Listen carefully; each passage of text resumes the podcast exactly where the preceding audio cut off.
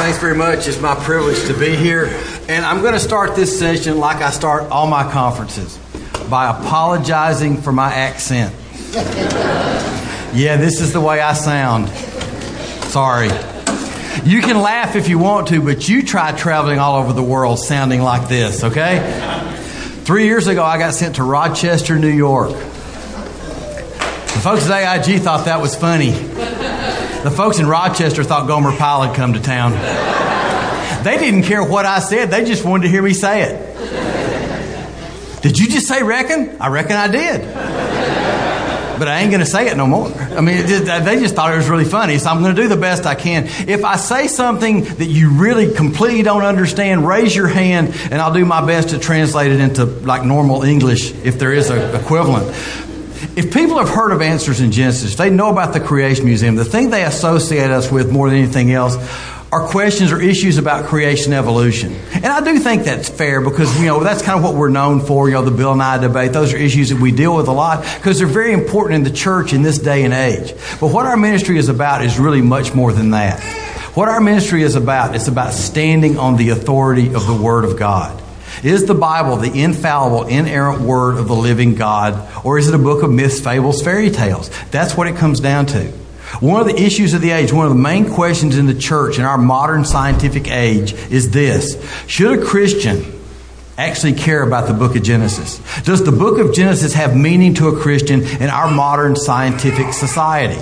Now, obviously, I would say yes. I mean, I work with a ministry called Answers in Genesis. I mean, we think it's very important. And if we're going to talk about the book of Genesis, we're going to talk about foundations. If the book of Genesis is really important, the most obvious place to start would be First Chronicles. And the children of yeah, yeah, you can laugh, but I'm having a good time. If you're not, it's on you, okay? I'm having a great time. And the children of Issachar, which were men that had understanding of the times. I submit in this day and age, the church no longer has understanding of the times. Now, when I say church, I mean church in the global sense. I'm not talking about specific churches. I'm certainly not talking about this church. I praise God for churches like this that boldly, publicly, unashamedly stand on the authority of the Word of God. But I will tell you this directly you're in the minority. The church that I attended as a teenager, the church where I was baptized when I was 17, the church where I served as deacon for three years has said publicly, Tommy is not welcome to come speak here because we don't want to hear anything about what they call that nonsense. You know the nonsense I teach and preach? Is simply this God's word's true from the very first verse. Now, why would a church care about that, right? Now, is there a problem when the church compromises the authority of the Word of God? Sure. I'll give you an example. 200 years ago, England was one of the great missionary nations. With its great ships, it took the gospel all over the world. Well, three years ago, I had the privilege of speaking in Northern Ireland and England for about three weeks. And as I was touring these churches around that country, you know what I came to understand? In this day and age, that's a pagan culture. So, how do you go from being one of the great missionary nations to being a pagan culture? Well, England was one of the first nations to openly call into question the authority, the reliability, the historicity of the Word of God. You want proof? Here's a church in England that's now a Sikh temple. Here's a church that's now a rock climbing center. Here's a church that's now a museum. A church that's now a theater. A church that's now an information center. A church that's now a bazaar. A church that's a habitat shop. A music shop. An off license shop. A mission nightclub. A tattoo and piercing studio. Wow. That's where compromise gets you. Yeah, but Tommy, that's England, and, and, and they do things. They're really weird in England. They, they, you know, they talk funnier than you do, and, and they still have a queen. And those people in England, they actually have the audacity to play football with their feet. I mean, what are those people? They, they just don't think right. I mean, those kind of things could never happen in America. You know, after all, America's the last great Christian nation. Our, our nation was founded on Christian principles. Things like that could never happen in America, right? Here's a church in New Hampshire. It's now a museum. Here's a church that's now a town hall. Here's a church that's now a martial arts studio, a church that's now a music store. Psalm 11:3 If the foundations be destroyed, what can the righteous do? Here's a barn has a crack in its foundation. What's going to happen to this barn? Okay, folks, I'm giving you the easy questions, okay? I'll do the carbon 14, the radioactive decay stuff. I'll do the tough ones. I give you the easy ones. If you really get stumped, if you say yes or Genesis, you're going to be right like 90% of the time. So I'm doing you a favor. You get the easy ones. I'll do the hard ones. Let's start again. Here's a barn has a crack in its foundation. What's going to happen to this barn? It's going to fall. down. you see how easy these questions are? Usually some knucklehead yells out Genesis about this time, but nonetheless. But see, the same is true of Christianity. Every major doctrine in Christianity directly or indirectly finds its way back where? To Genesis. You want to understand sin? You have to start where? Genesis. Jesus loves you and has a wonderful plan for your life. What are you talking about? Jesus died for our sins. We all need a Savior. That's about the stupidest thing I ever heard. No, no, no. We're all sinners in need of a Savior. I'm not a sinner. I'm a good person. No, don't you get it? We're all sinners. Hey, don't you get it? I'm a good person. You ever had that kind of conversation with people? Well, I've gone round and round with people about things like that. You know what the problem is? Most people out in the world, they think they're good. Darwin himself wrote about that. He says as evolution progresses, man's going to get closer and closer to what he calls perfection. And there is a source of authority out in the world to convince people they're good. You know what that source of authority is? eBay. Yeah, anybody ever shopped on eBay? Boy, I bought some priceless junk, I mean treasures on eBay. You go to eBay's policy page, it says this We believe people are basically good. Now, I don't know who else is shopping on eBay, but the folks I know that shop on eBay are wretched sinners in need of a Savior, particularly the one I see in the mirror every day. But see, you've got a problem. How do you convince people who think they're basically good that they're sinners in need of a Savior? You have to go back where? To Genesis. God created everything in how long? Six days. Looked at his creation and said it was what? When God says something's very good, how good is it? It's very good. Now, in this perfect, very good paradise, what did God give man and the animals to eat? Plants. Genesis 1 29 and 30. And God said, Behold, I've given you every herb bearing seed which is upon the face of all the earth, and every tree in which is the fruit of a tree yielding seed, to it shall be for meat. And every beast of the earth, and every fowl of the air, and everything that creepeth upon the earth wherein there is life, I've given every green herb for meat. And it was so. In the beginning, man and the animals were vegetarian. Now, what did that mean? I mean, Adam and Eve didn't have a barbecue. T Rex didn't try to eat Adam and Eve. The lion didn't eat the lamb. In this perfect, very good paradise, we were originally vegetarian. What does that mean? It means there's no animal death in the garden. It's very important to understand that. In the beginning, plants only. Now, having said that, do I promote a vegetarian lifestyle? No, thank you, I do not. Would you like proof? Okay give you a wide angle shot that. Okay? Yep. Any meal that does not involve ketchup and or A1 sauce is a waste of time. Do not bring me a plate of grass and say, here's food. Salad is not food. Salad means if you eat this, I will bring you food. Okay? It's like a promissory note for food. I eat this, I get food. I'm going to show you the most important verse in all Scripture. This is my life verse, Genesis 9 3.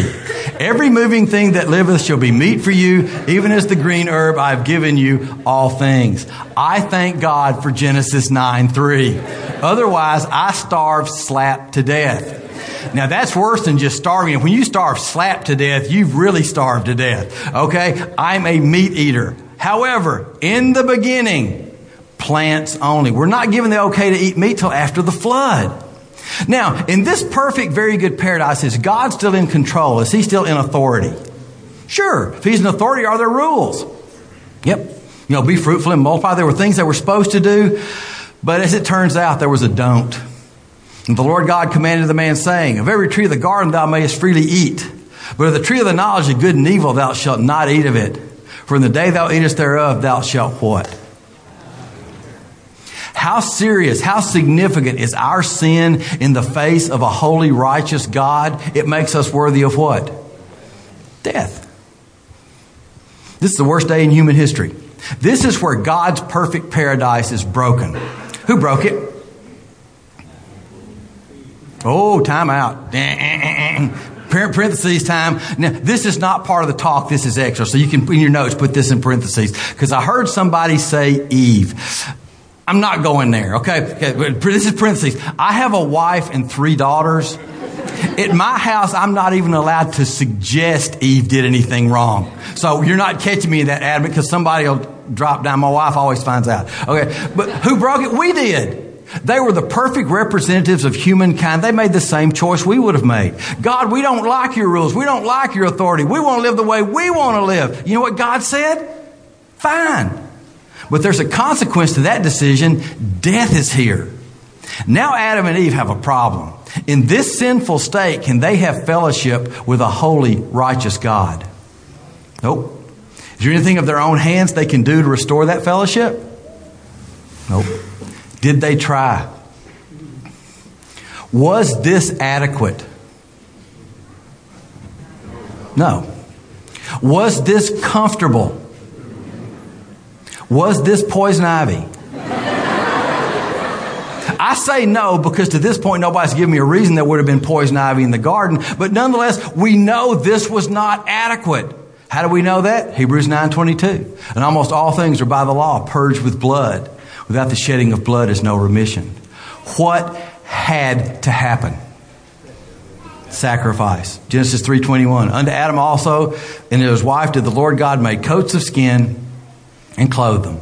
How do you get coats of skin? You have to have a dead animal or a very cooperative animal. There is no third choice. Adam and Eve clothed with coats of skin, the first animal sacrifice. Why are we sinners in need of a Savior? You have to go back where? You have to go back to Genesis. And I'm going to ask another question, and every time I ask this, I still can't believe I'm having to ask it, but it comes up all the time. Because I think if you'd asked me this question when I was, say, in the third grade, I would have gotten it right. But for some reason, the last decade or so, our culture, our society seems to just be continually struggling with this. I mean, it's struggling. Uh, our legislators are struggling with it. Our academics are struggling with it. Somehow we've lost our way. We can't seem to find a simple answer to what I thought was a very basic question. So I'm going to ask you, what is marriage? One man, one woman for life. Everybody, is that everybody like that? Where, where, where do we get that? But you can't use Genesis. See, that's what most churches will tell you. Genesis is myth, fable, fairy tale. We now know enough to know what God meant as opposed to what he plainly said. Which, by the way, is the definition of arrogance. God, I know what you plainly told us, but we now know what you meant. Think about that. We know more than you, God. Here's an example. Guys, you, you, women, you can just sort of chill for a second. Guys, you'll get this example. I fly home Tuesday. I get home, my wife picks me up go home and, you know, unload my garment bag and we sit down and we discuss and we're having a meal or something. My wife and I are talking and she says, Tommy, whatever. She says X. And I go, okay, honey, I heard what you said. This is what you meant. Guys, you know where we're headed here? Okay, it's called disaster, right? Okay. My wife says A. My wife says this to me. A, Tommy, this. B, I reinterpret what my wife says. No matter what, C is going to be ugly. You know what I'm talking about? Now the thing is, we can laugh about, you know, sort of reinterpret what your wife says, but think about this. Every time we tell God that man is smarter than him, every time we re- reinterpret what God plainly has written for us, what he's given us in his word, we're doing the same thing to God. God, we now know enough to know what you meant. And guess what? If you can throw out the book of Genesis, you can reinterpret marriage. I asked this question at a church a few months ago. I said, What is marriage? Guy in the front row said, It's a union of two people. Is that the right answer? You know who gave me that answer? The pastor. I said, Brother, we're going to have to extend our conference for a couple days. You got some serious issues going on here. Here's a question Why do we wear clothes? I'm a doctor. I know why, to, why people wear clothes. I mean, I do not have to be convinced we live in a fallen, cursed world. I get it. Why do we wear clothes? God gave us clothes as a covering for sin. What about the seven day week? What about the effects of the curse? Here's one 1 Corinthians 15 45. Who's the last Adam? Jesus, there's the last of something, doesn't make sense there's a. You read about the first Adam where? See, it all kind of fits together, right? So, Tom, are you're going to stand there. All those years of education, all that science background, all those letters after your name, you're going to stand with all that scientific technical training and tell me Genesis is real history? That's exactly what I'm going to tell you. Genesis 1 to 11 is the true history of the world. But you know what you should do with my opinion? Or Ken Ham's opinion, or Dr. Georgia Purdom's opinion, or Dr. Jason Lisle's opinion, or Dr. Andrew Snelling's opinion. You know what you should do with all those opinions? Just throw them out. Because why should you care what we think? But you know, I really and truly believe there are people in history who've earned the right to be heard. You know who said Genesis was history? Paul did. Romans 5:12. Wherefore is by one man sin entered into the world, and death by sin. So death passed upon all men, for all have sinned. Is that a true statement? You bet it is. My home church, we call that good preaching. My pastor get a hold of that verse, he'll go about four weeks on that one verse. By the time he gets done, we'd be so excited, we'd be throwing babies up in the air. That's good preaching right there. Can somebody relate this verse to the book of Genesis for me? That one man was who? You read about Adam where? So Paul, under the inspiration of God, said there was a one man who sinned to bring death. You read about that one man in Genesis. So if Genesis isn't real history, you know what Romans 5.12 is? It's a lie. So if we thought the book of Genesis, we thought the book of Romans. We've got to disconnect. And I'm going to go one step further. I'm going to suggest to you that a proper understanding of the cross requires you to properly understand that verse. Oh, Tommy, you people answers in Genesis, you're so rigid and you're so fundamental. You say that people that don't believe exactly like you do, they can't even be saved. They can't even be Christians. And folks, there is a reason to believe that. Because Romans 10 9 clearly says this If, I, if thou confess with thy mouth the Lord Jesus, and believe in thy heart that God's raised him from the dead, and believe in a young earth in six literal days, you'll be saved. That's in the New New Revised Standard Version, by the way. Is that what it says? Of course not. Faith in Christ alone is what saves. It's never been our position it's a salvation issue. I was a theistic evolutionist for 15 years. During that period of my life, I would have argued strongly that evolution and the Bible could go together. I knew all the intellectual arguments. I'm no more saved today than I was when I was 17. I'd like to think my understanding of Scripture is more mature. I have a more logical defense of the faith. It's not a salvation issue, it's an issue of biblical authority. And it really upsets people when I, when I tell them this, but there are going to be a lot of evolutionists in heaven. And there are going to be a lot of creationists in hell. You come to me and say, Tommy, I believe Genesis 1 to 11 is the true history of the world. That's great. But if you believe that and you haven't put your faith and trust in Jesus Christ, it's totally worthless. I don't travel around the world trying to convince people to be creationists, and that really surprises people. I don't care about that. What I want is to see the lost one to Jesus Christ. I want to call Christians in the church back to the authority of the Word of God. You get those two things right, the creationist part takes care of itself. This is not a salvation issue, it is an issue of biblical authority. And with things like this, the thing that continually, continually amazes me is how clearly the world seems to understand it and how much the church just doesn't get it. Becomes clear now the whole justification of Jesus' life and death is predicated on the existence of Adam and the forbidden fruit he and Eve ate. Without the original sin, who needs to be redeemed? Without Adam's fall into a life of constant sin, terminated by death, what purpose is there to Christianity? None.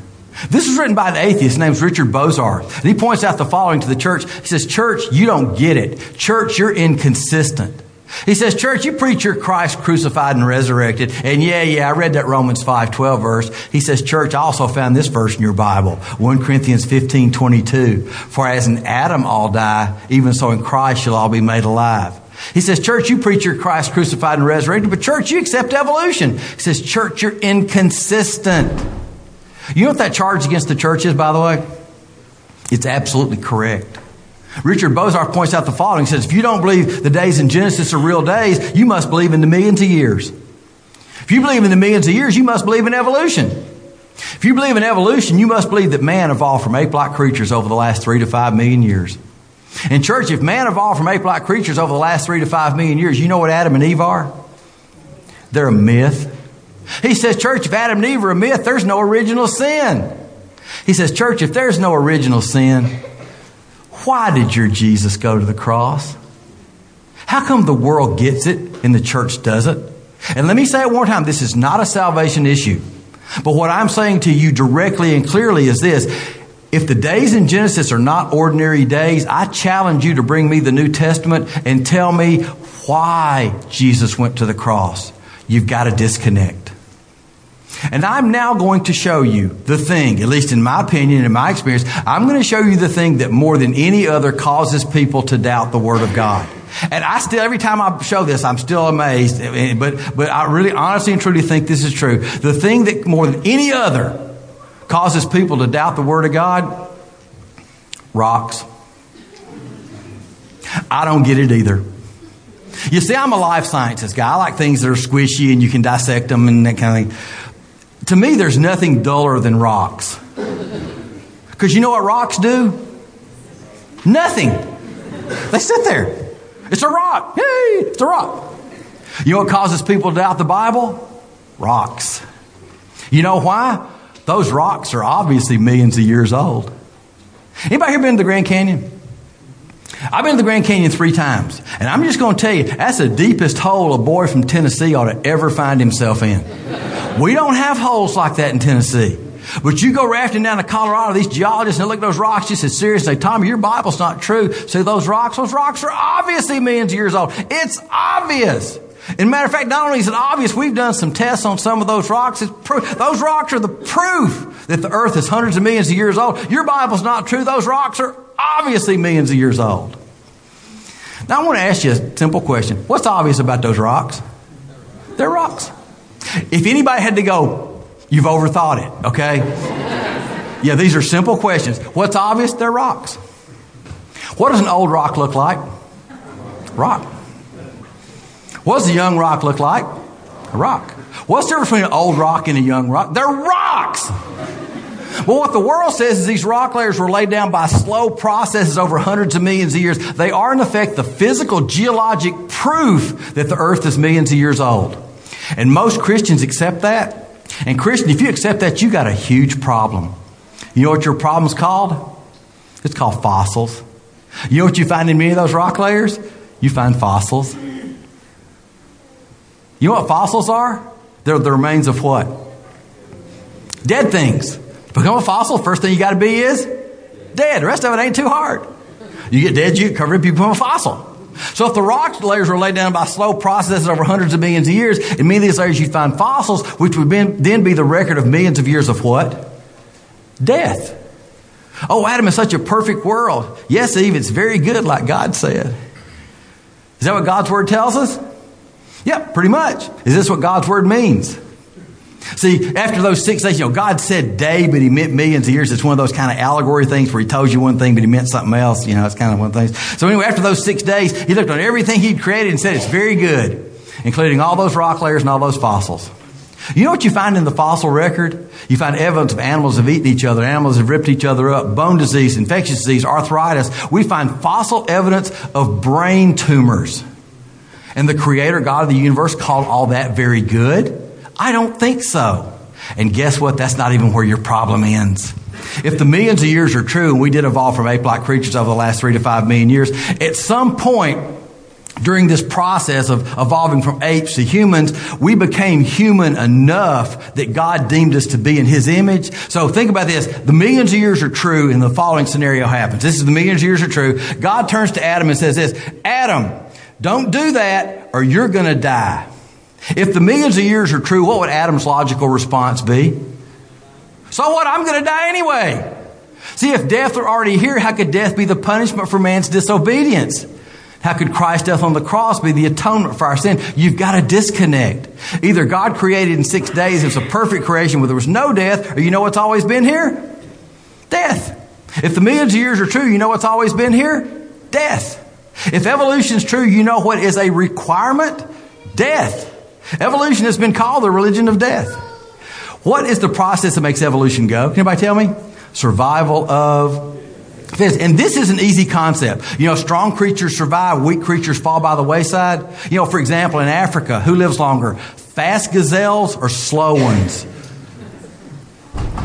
slow ones become lunch. See, this is not hard. See, the, the, the, process that drives evolution is death. You know what God's word says death is? It's an enemy. You've got to disconnect. You see, there was a time that the church built its thinking on God's word. Sadly, in the majority of cases in this day and age, the church builds its thinking on the fallible ideas of man. What's the problem? The church no longer has understanding of the times. The issue is we've had generations of pastors and Sunday school teachers and Christian academics who've gone through colleges and seminaries where they're taught to take man's ideas and use them to reinterpret the Word of God. And after all, why shouldn't we take evolution and use it to reinterpret the Word of God? Because evolution at its, at its core, at its basis, is a way to explain how we got here without God. It's a godless philosophy. So why shouldn't we take a man-centered godless philosophy and use it to reinterpret the Word of the Creator God? That just makes loads of sense. But that's what generations of pastors and Christian academics have been taught. And people tell me everywhere I travel, Tommy, that's not happening in our seminaries. We've surveyed the seminaries. It's happening in the majority of them. Here's just a simple example. I think that if the data is uh, overwhelming in favor favor of evolution.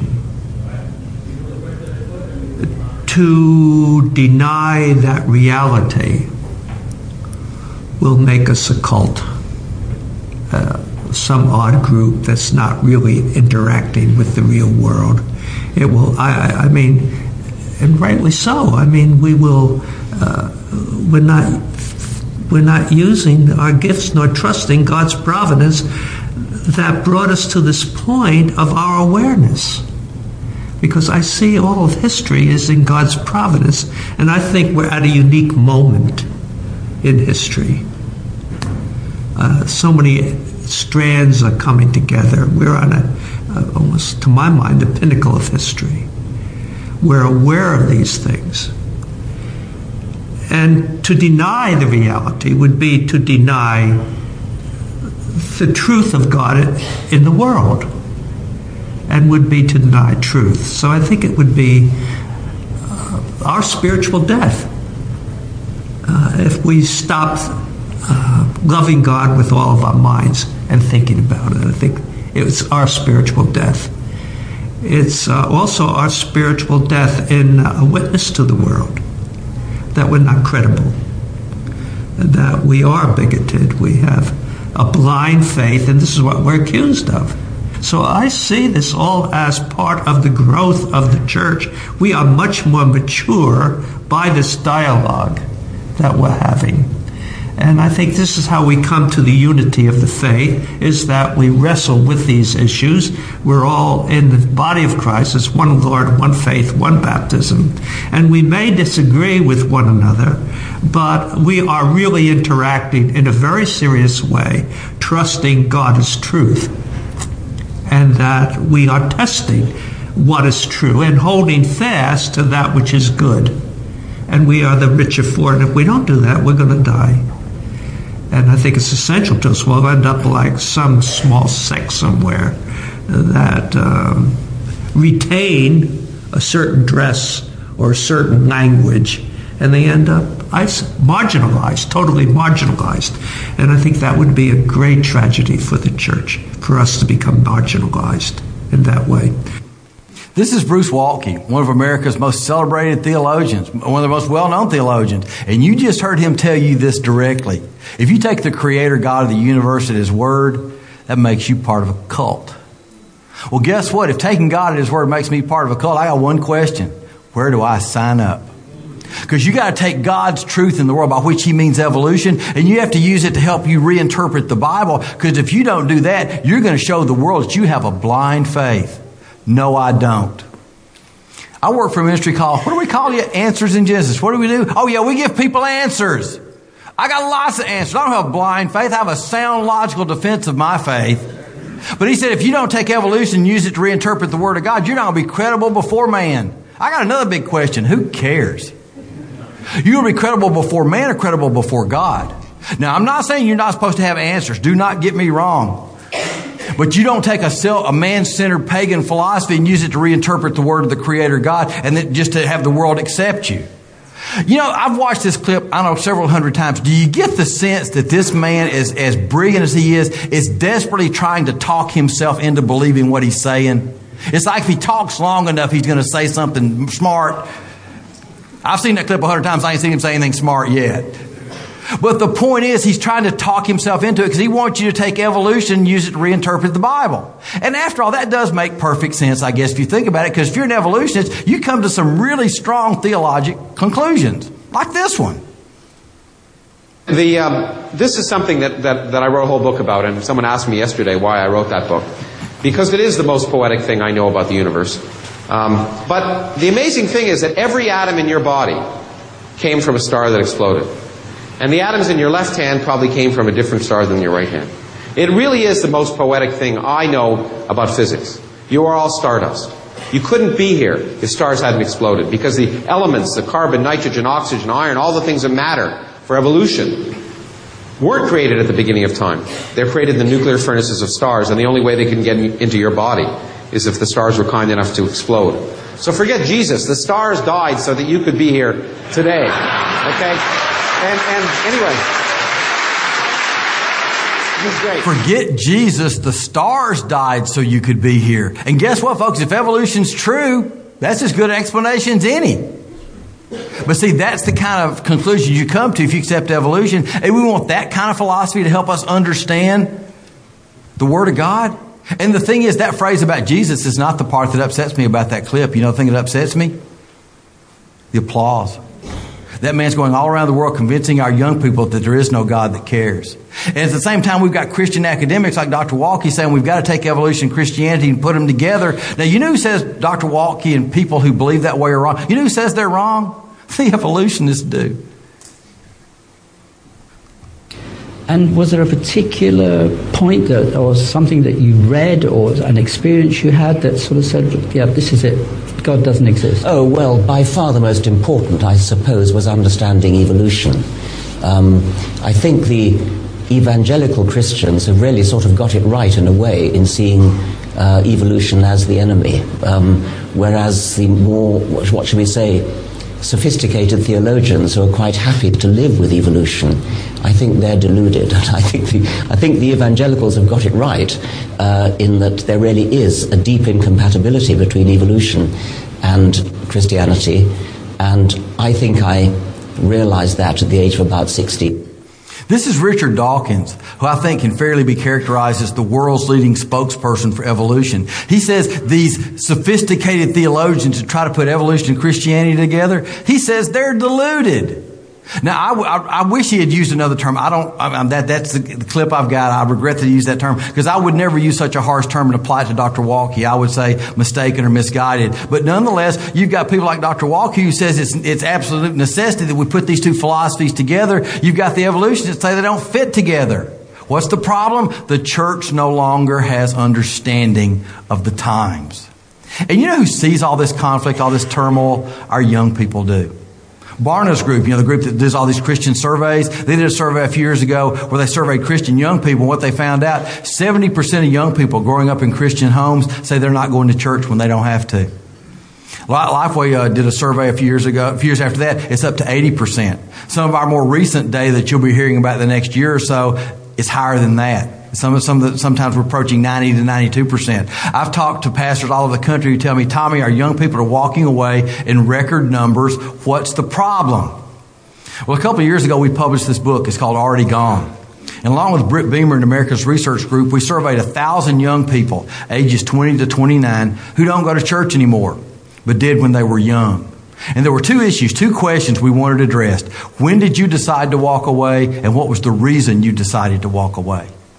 If you'd asked us 10 years ago, when do our young people walk away from church? We would have said high school and college, you know, when their faith's being formally and intellectually challenged. What shocked us was this. In our survey, what we found out was by the end of middle school, 43% of those who walked away had already decided they were going to. Think of that. At that early age, they felt a disconnect between the church and the real world. The Bible's book of myths, fables, fairy tales, and I'm not going to participate in this when I don't have to. Now, to be fair, at that age, they're still coming, you know, because mom and daddy are dragging them. But statistically speaking, go to any church in America, line up all the young people down front, 80% of those young people are already gone. And folks, that doesn't, if that doesn't shock you, it, it should. The number one reason our young people walk away, and it's really kind of simple when you see the data, you kind of go, I kind of knew that. The number one reason our young people walked away, nobody answered my question. This is Michelle who says, I have three teenage boys and now two of them are questioning the Bible. This scares me. They tell me if the Bible is truth, then I should be able to reasonably explain the existence of dinosaurs. This is just one of many things they question. Even my husband is agreeing with them. How do I explain things to them that the Bible doesn't cover? I'm so afraid that they're walking away from God. My biggest fear is to not have my children and husband next to me in God's kingdom. Look, I know people are probably trying to lynch me when I say this, but Bishop Ussher, God bless him, wasn't inspired by the Lord when he said it all took 6,000 years. it just didn't. And you go back in time, you've got radiocarbon dating, you've got all these things, and you've got the, the, the, the carcasses of dinosaurs frozen in time out in the Dakotas, you know. They, they got Sue, that big, uh, um, what was it? You know, the, the, the fierce one. I'm sorry. Is it a Tyrannosaurus? Yeah, t- Tyrannosaurus the Rex. And, and uh, I don't know if this one had a, a, female name like Susie or something, but anyhow, they're out there. And so there was a time that these giant reptiles were on the earth, and it was before the time of the Bible. So don't try to cover it up and make like everything was 6,000 years. But that's not the Bible. That's Bishop Ussher. And uh, so if you fight reveal science, you're going to lose your children. And I, believe in telling them the way it was. You can just imagine how excited we were about that particular answer. Because if you don't teach your kids reveal science, you're going to lose your kids. And by reveal science, he means the millions of years in evolution. Because after all, you need to teach your kids obvious things like dinosaurs existed before the time of the Bible. Hmm. See, I've got this history book that comes to me from the perfect historian, the one who's always been there, who wouldn't tell me a lie, who in certain cases was the only one there when certain events occurred. And this history book starts in a really amazing place. You know where it starts? In the beginning. What existed before the time of the Bible? Nothing, uh, God did, but nothing, nothing physical. There's no physical world. Before the time of the Bible, nothing existed. So I guess Pat Robertson wants you to believe that the dinosaurs are just floating around in nothing. My Bible starts in the beginning. But his advice is you've got to teach your kids reveal science or you're going to lose your kids. Pat Robertson is 100% wrong. Of how I became an atheist. I was born into a Christian family and indoctrinated as uh, growing up as a kid. That next year was freshman year of high school, and I started learning about evolution in my biology class then uh, that's where I realized I had never seriously questioned or thought about my religious beliefs. So, as I learned about evolution and just started thinking philosophically about it, I realized that there couldn't be a God. So, I became an atheist. What happened to this young man? He got taught reveal science. After all, he was exposed to a philosophy to explain how we got here without God. Why wouldn't he turn away from God? See, you hear, you hear him uh, say the word, I was indoctrinated, I grew up in a Christian home, I was indoctrinated. You hear the word indoctrinated when he first, you know, started talking. The first time I saw the script, I went, that's a little bit harsh. But as I got to thinking about it, that's exactly what happened. He grew up in a home, you know what he was told? The Bible says it, just believe it. Bible says it, just believe it. Bible says it, just believe it. And folks, the Bible says it, I believe it. Don't get me wrong. But you know when you tell a 14 year old kid, the Bible says it, just believe it, sometimes they have an annoying response. That response is what? Why? That's a very good question. Discipling, raising children is when you answer the question why. The Bible says it just believe without answering the why. That's indoctrination. He wasn't given any answers. Then he goes out in the world and he hears a whole new view of, a uh, new concept of origins. And guess what? The world is really good at teaching apologetics. They're good at giving answers to support their worldview. Now, we would give other answers to counter the answers they would give, but nonetheless, this kid was given no answers. He's taught reveal science. He walks away. That's only logical. But think about this. When young people come to church, and again, I don't mean specifically this church, I mean church in the global sense. When young people come to church, by and large, what are they taught? They're taught Bible stories. Jesus fed the 5,000, Paul's missionary journeys. They're taught Bible stories. Is that Noah's Ark? you got a 50 50 chance. Is that Noah's Ark? Actually, it is. The reason I know that, the giraffes are sticking out the top. That's the absolute identification factor you can count on. If the giraffes aren't sticking out the top, it's not Noah's Ark. And the reason I know that is not from Scripture. The reason I know that is because all the churches I've spoken in. I can't count the number of times when I've come in, like on a Saturday, and I'm setting up for the conference, and I'm, they're showing me around the church, and they take me to the kids' areas. What do I see in the kids' areas? The overstuffed houseboat with a giraffe sticking out the top, and the monkey on the porthole, and the guy with the long white beard, and the butterfly net. Oh, isn't it cute? There's not a four year old in the world does not know that's a cartoon. And when you tell them that's in the Bible, you just told them the Bible's not trustworthy. That is not funny. That's a joke. But guess what? If we're really lucky, you know, we get little Johnny one hour a week. We get him on Sunday morning. We're a really dedicated family, we get him every other Wednesday there's no soccer practice. See, we give him his juice and cookies, and he comes to Sunday school, and we're going to whip some Bible knowledge on him. He said, "Okay, little Johnny, you got, you got your juice and your and your and your and your donut, and everything's good." He said, "Okay, give me some Bible knowledge." He says, "Okay, here's some Bible knowledge. How about Noah's Ark?" The overstuffed houseboat with the giraffe sticking out the top and the long white beard and the butterfly net and the monkey on the porthole. And he goes, Great, thank you very much, Miss Sunday School teacher, for the Bible knowledge. I'll see you next week. So where's Johnny go the rest of the week? Out into the world. Where does he get attacked?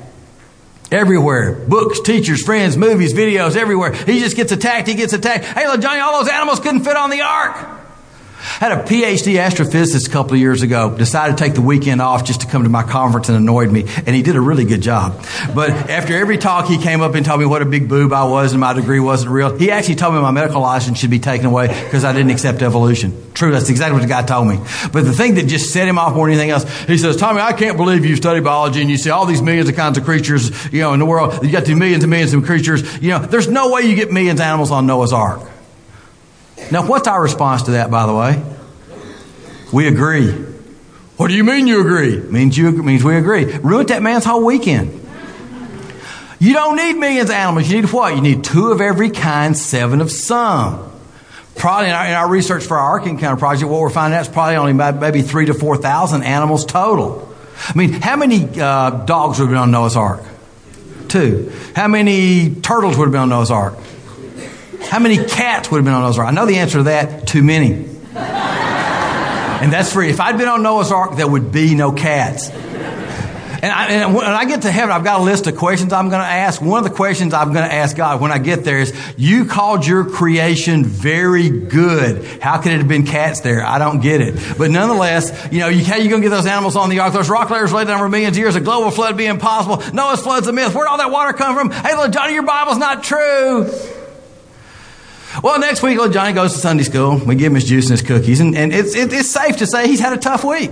I mean, he just, you know, lots of questions he wasn't able to answer, and, and uh, little Johnny's, he's, he's dragging. He just, he's not, he's not, not with the program here. And he says, okay, we're going to give you your, your Bible lesson this week. And he says, excuse me, Miss Sunday School teacher, but uh, I, I, I hate to bring this up. About 37 things came up this week. You think you can help me with some of these answers? And we don't answer his questions. We do what? We teach him another Bible story. It's time about the big fish. And then you know we tell him? We tell him just trust in Jesus. Little Johnny's going to grow up. You know what he's going to realize? Nobody ever answered any of my questions. I'm out of here. Is that happening in our churches? Every single day. You know what the problem is? The church no longer has understanding of the times. But at the same time, where's little Johnny go learn real things? You know, geology, chemistry, you know, anthropology. Trying. Where's little Johnny go learn real things? School. 93% of children in churches around the country go to public school. If you homeschool, Christian school, or private school, and think you're safe, you are so mistaken. You should see some of the curriculum that's out there and some of the curriculum is coming. But see, little Johnny can go to, go to, go to, go to school and learn real science like this. 14 and a half billion years ago, nothing exploded. I'm going to give that a minute to sink in. First there was nothing, then it exploded. I don't care who you are, folks, that's deep. Now, what's going to happen about 8 o'clock tonight? You're going to go, wow, I got it. First there was nothing, then it exploded. That's called science. Don't laugh. That's what they believe. First law of thermodynamics says this matter and energy can either be created or destroyed. Only be changed one form to the other. Simple interpretation, you can't get something from nothing. And the, and the evolutionists, the materialists say the physical laws of the universe are how we understand how matter operates, so that's what governs our ideas. So these laws are inviolable, except in the beginning. You know, you can't get something from nothing except in the beginning. It's like the biology books say life only comes from life. You know, life doesn't come from non life, except in the beginning. See, they have to violate their own worldview to make their worldview work. Folks, I have no problem understanding exactly where matter came from because I have a personal relationship with the only one who can create from nothing. This presents absolutely no problem for me. Orville Johnny learned another thing. This is one of my favorites. You know, we evolved from ape-like creatures over the last three to five million years. I mean, has anybody not seen an illustration like this at some point in their life? I mean, this is one of the most common illustrations in our society. What it's teaching us is that we evolved, you know, from knuckle dragging. You know, we were sort of knuckle dragging, then semi-upright, then my mother-in-law, then fully human. And that's how we got here. How much fossil evidence is there to support this? None. What does none mean? Zero, what does zero mean? It means absence of something. See, back when I was young, Cro-Magnon man was considered the missing link. Well, they had to, had to give up on Cro-Magnon man. It turned out that was human. Then Neanderthal was the missing link. Well, had to give up on Neanderthal. Yep, you think they're out of bullets? They got one left. They got they got one fossil left. They're hanging on too desperate. They're hanging on to who? Lucy. This is our great, great, great, great, great, great, great, great. I'll be through in about an hour. Great, great, great, great. She's really old. Okay, folks, that's an ape. It's always been an ape. It's an ape now. It's always going to be an ape. Was, is, going to be an ape. That's an ape. That's an ape. That's an ape. And I do have a paper in my uh, files at home from a secular paleontology group who says that may not be Lucy. It may be Larry. You can't make this stuff up. But see, they found that and they made that. And if that's true, this is true. And ladies, guess what? If that's true, this is true. We're just an animal. And I've got a question for you. If that's true, why did Jesus go to the cross? Think it, think it through. Think it through logically. If we're just animals, I mean, we've told our kids for decades, you're the product of evolution. You're just an animal. You're just an animal. You're just an animal. You're just an animal. And now we complain when our kids act like animals. There's a disconnect. We're not just animals. We're made in the image of the living God. So, Tommy, let me get to, are, are you sort of suggesting we need to, to teach out biology and geology and chemistry and astronomy in church? Is that what you're suggesting? Actually, no, that's not what I'm suggesting. I'm saying it directly.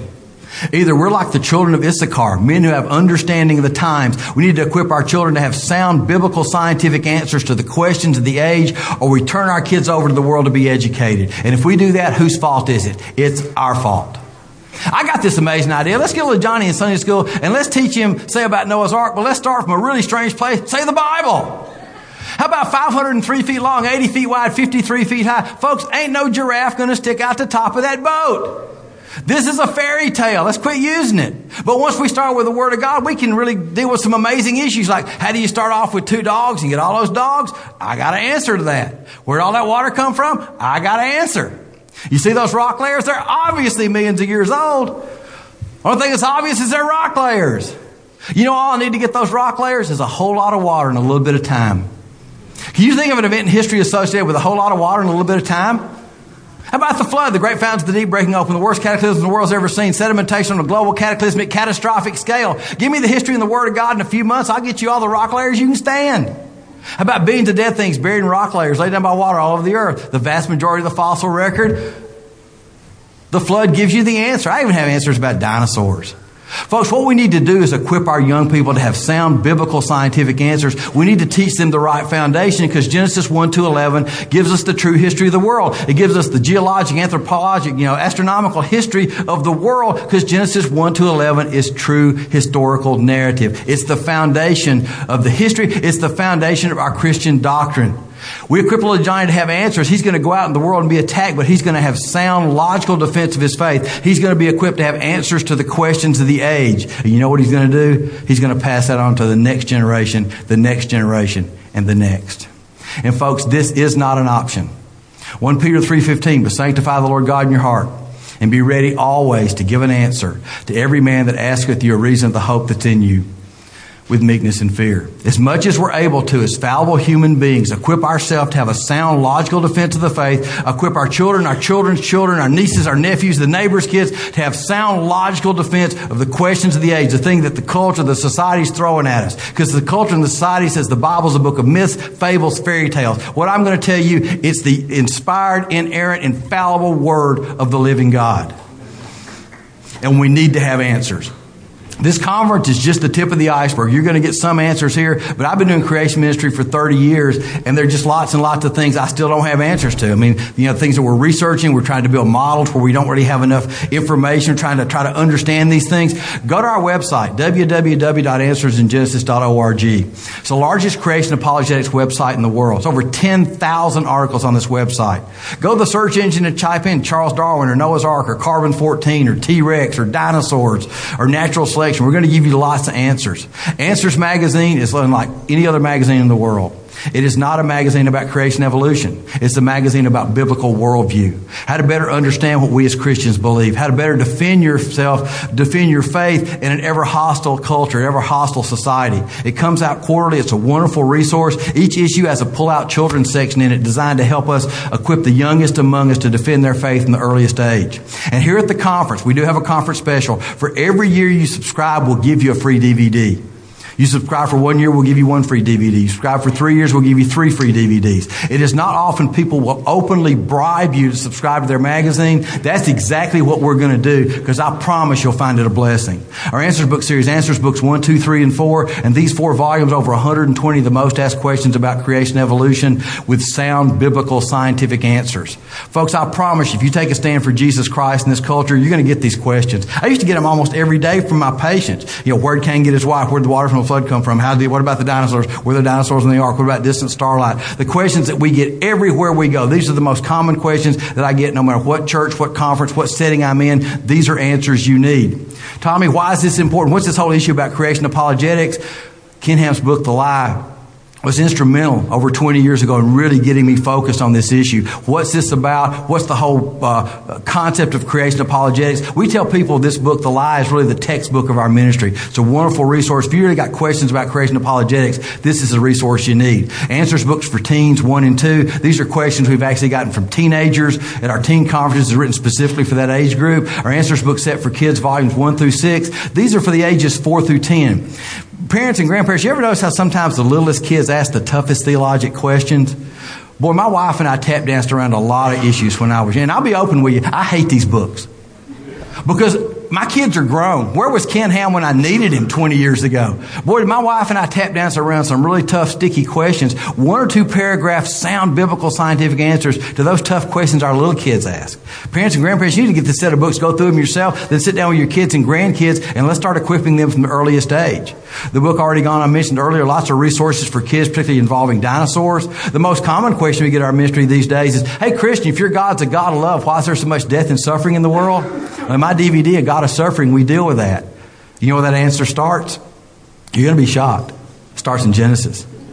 If you missed the Bill Nye Ken Ham debate, it was a really interesting evening. Um, if you want to ask me some questions about Bill Nye, see me at the uh, during the break. But like I say, make sure I've taken my blood pressure medicine because it was a really interesting evening. So if you missed the debate, we do have the debate DVDs. And here at the conference, we have what we call our You Choose special. I did not come here to sell you books.